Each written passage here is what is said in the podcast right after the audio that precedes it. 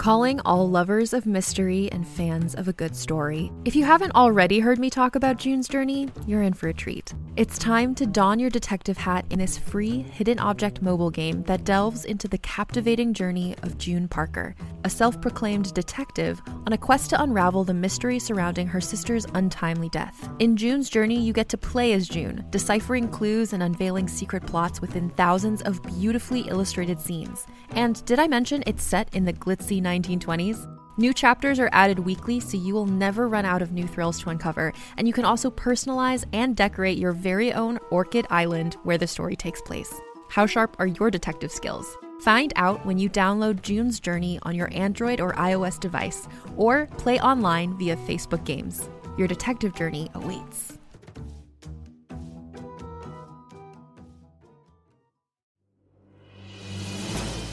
Welcome to the serialized audiobook Ancestor, written by number one New York Times bestselling novelist Scott Sigler, performed by the author. Ancestor is also available in print, ebook, and unabridged audiobook. For links to purchase any version, visit scottsigler.com slash ancestor. December 2nd, 6:02 a.m. Ted Nugent rolled to a stop in front of the big stone church. The dying storm drove snow off the black stone walls in every direction down, sideways, even up. Sarah, Tim, and Clayton hopped out and walked to the door. Sarah watched Clayton pull off his mittens and search his oversized keyring. The church's black walls looked fortress solid. If there was any place on the island she could hold out and wait for help, this was it. Clayton found the key. The 12 foot high door opened with a gothic screech. Sarah and Tim followed Clayton inside, then shut the door, blocking out the wind. Snow that had blown into the church gently dropped to the floor. Sarah stared up at the wooden beams of the 30 foot cathedral ceiling.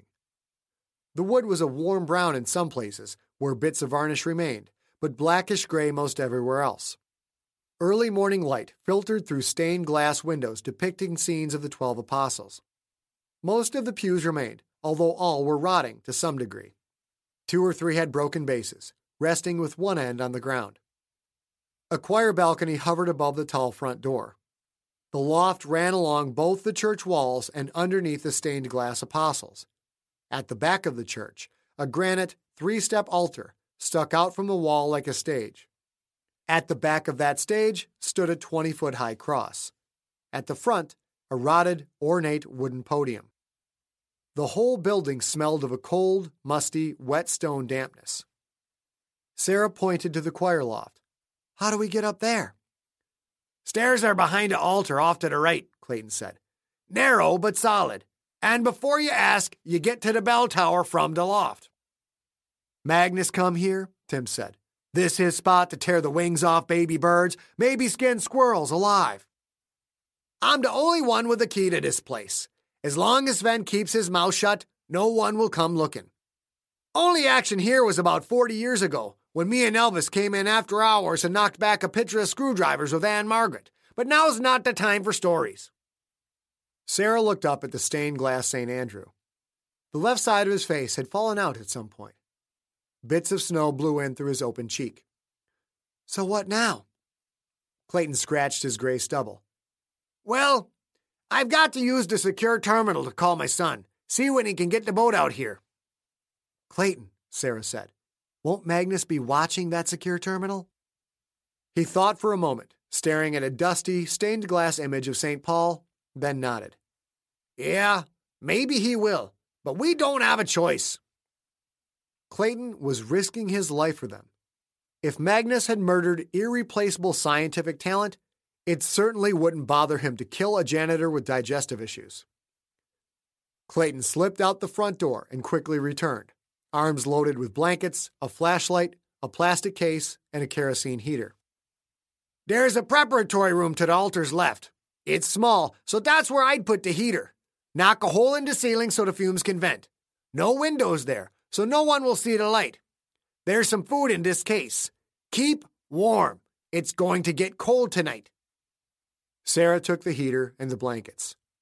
When are you making the call? Clayton thought and scratched at his ear.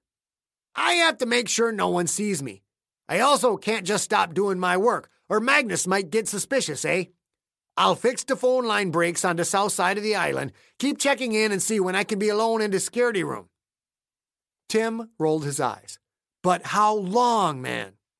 Put a sock in it, boy, Clayton said. I will get you off the island. Once I make the call, it's three hours for Gary to get here.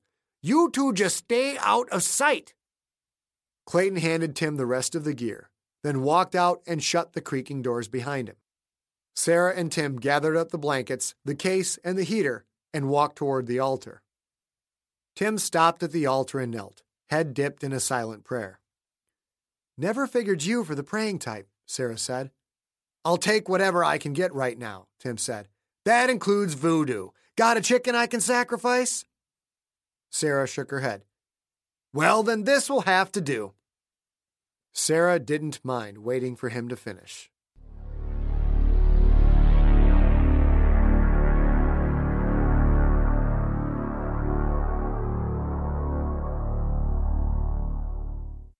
December 2nd, 8:23 a.m.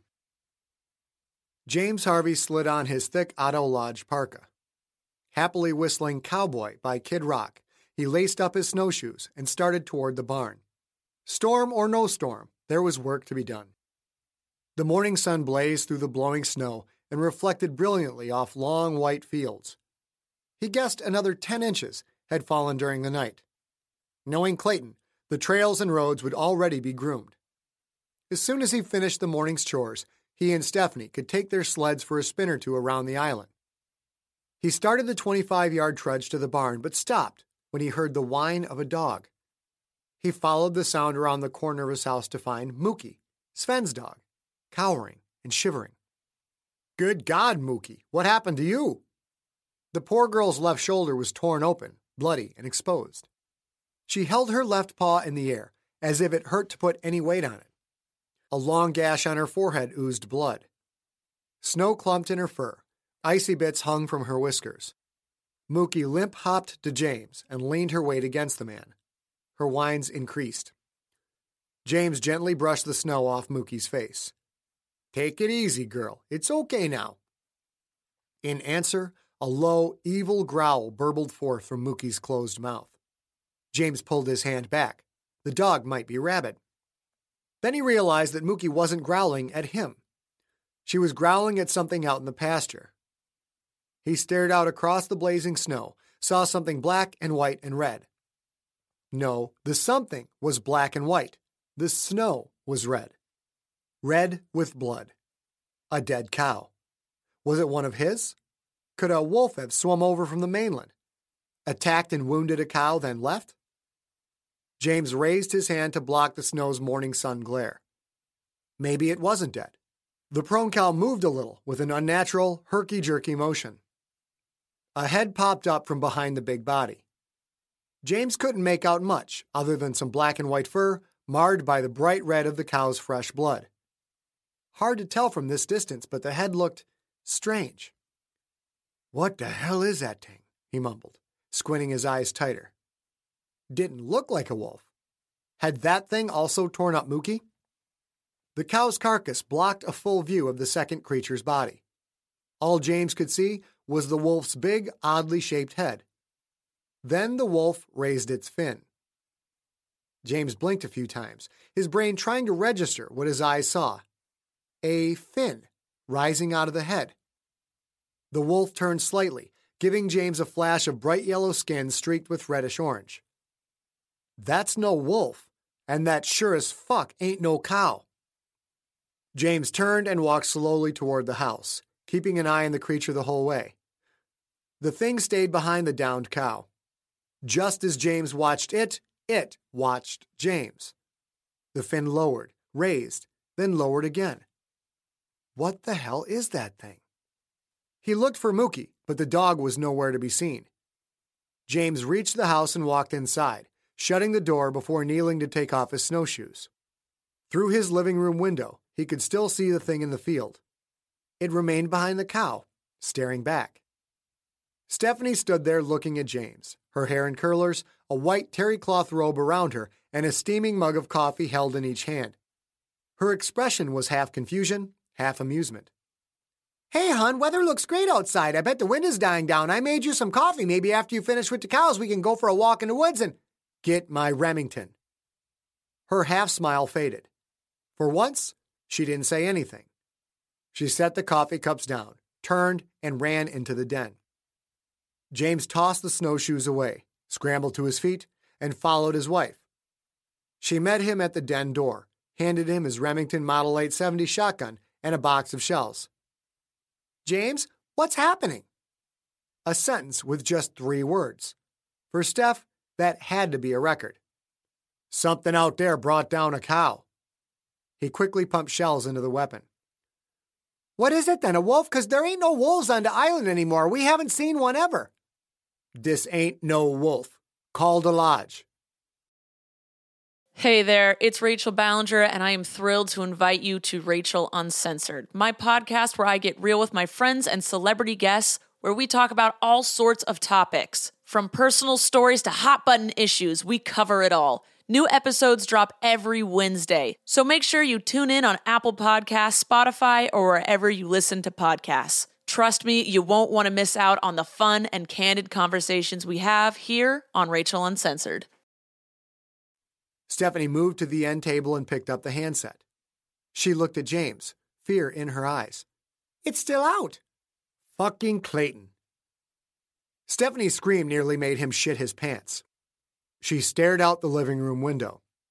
James turned to look and caught a glimpse of the creature he'd seen in the field. Huge, all white, triangular head, bloody mouth full of long, pointed teeth, narrow black eyes, and that strange fin sticking straight up in the air. Only a glimpse, because he instantly shouldered the shotgun and fired. The window shattered outward. The creature's head snapped back. It fell like a sack of potatoes, a misty cloud of red settling down on the snow around it. Wind blew the curtains inward, accompanied by bits of snow and a blast of frigid air. James pumped a shell into the chamber, then strode forward. James, don't! Just two words. Apparently, Stephanie found brevity only in danger. He kept the gun shouldered and ducked past the flapping curtains to look out the window, squinting his eyes against the wind. Blood poured from the thing's head, staining the snow, bright crimson on bright white. Despite a hamburger red hole in its head, the creature struggled to rise. James leaned out the window, aimed carefully, and fired again from only three feet away. The creature fell, limp and lifeless. He cocked another shell into the chamber and peered out at the dead animal. He'd never seen anything like it. Long front arms ended in large paws tipped with wicked claws. Black and white fur, just like the Holsteins out in his barn. The thick creature had to weigh at least 350 pounds. Looked kind of like a cowhide covered cross between an orangutan and an alligator. To have looked in the living room window like that it would have had to stand on its hind legs and lean those big, clawed paws on the sill. James, honey, I'm scared like crazy and it's freezing in here. We gotta close that up right now. Stephanie shivered, her terry cloth covered arms wrapped tight around her shoulders. A sub zero gust rolled through the window and caught the table lamp shade like a sea wind filling a sail. The lamp tumbled to the ground, the bulb breaking on impact. The curtains billowed up around his face, James brushed them aside and rested the Remington against the windowsill. Come to the basement with me and help me get a piece of plywood. Stephanie followed him downstairs. Honey, she said, I ain't ever seen anything like that. Just what the hell was that thing? He heard the fear in her voice and realized just how protected their life on the island had been until five minutes ago. No crime, no threats from animals, no danger at all, as long as you respected the power of nature and winter. I don't know what it was, Steph. James pulled the piece of plywood from the stack, carefully handing Stephanie one end so as not to give her a splinter. They heard another crash from upstairs. The wind had knocked something else over. They needed to get that window boarded up fast before a half inch of snow covered the living room carpet. They brought the plywood upstairs. James walked backward, guiding them toward the window, but stopped when he heard the muffled crunch of glass beneath his feet. He looked down to see a few pieces of glass lying on the living room carpet. But the glass would have been blown outward. A sudden blast of cancerous realization hit him hard. He dropped the plywood and turned. In the broken window, the huge head of a second creature, this one with a white head and a black patch on the left eye. A mass of pink scar tissue sat where its left ear should have been. It was just a few feet away, so close James felt the heat of its breath. Smelled like puppy breath. James kicked out hard. The thing started to snap, but moved a split second too late.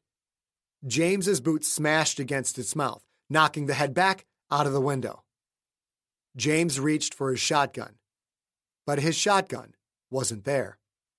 He stopped short, knowing damn well he'd left the gun there, wondering where else it could be. Then Stephanie started screaming again. Not a scream of terror this time, but a scream of pain, the pain of long, narrow teeth puncturing through terry cloth and into soft skin. James had one brief moment to realize that there were more of the creatures inside the house. The spotted one scrambled through the window with a speedy urgency, big mouth opening wide, long claws reaching out. James reached for the fallen lamp. He grabbed it and managed one swing before he went down under the weight of two creatures.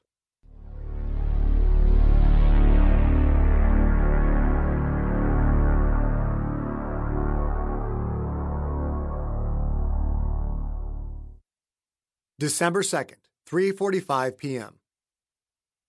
Andy moved his king back to king 2. He was on the ropes, unable to keep up with Magnus's methodical attack. The game was already over, but they played it out anyway.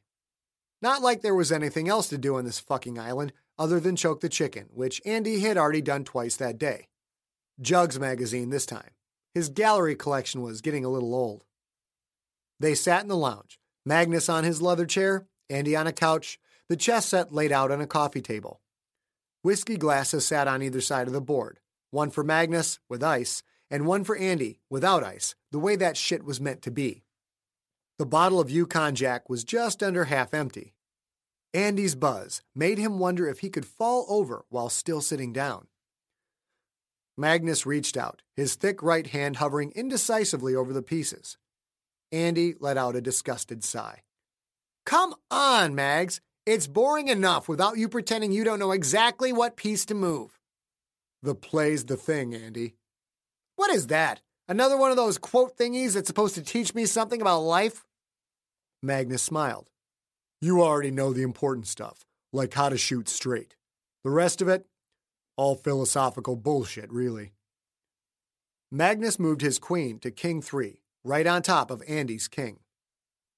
Andy couldn't take the queen without putting himself in check, thanks to Magnus's rook, which sat on queen's bishop 3. I've never liked you, Andy said. It pissed him off to no end that he couldn't beat Magnus. Ever. Chess is for faggots anyway. So what now, Mags? Looks like you lose again. I meant with the whole plane and everything. Oh, that what now? Andy nodded. Sometimes Magnus told him what was going on, sometimes not. All full up with Puke Jack, maybe he'd let out some secrets. Now it's a waiting game, Magnus said. We declare the C5 missing. There will be a search, but nothing will be found. Without a flight plan, crash report, anything like that? They know we have a C5, Magnus said. Colding ordered it to take off over the big water, and we haven't heard from it since. Maybe it was the buzz, but Andy couldn't put all the pieces together. Colding ordered it? Magnus nodded. But what about Fisher? He's got a real hard on for you and Dante. The research is gone, Magnus said. That's what the government's really wanted. They don't care about Fisher's hard on for us. Once we fire up the lawyers, make a stink, the governments tell Fisher to back off, and that's that.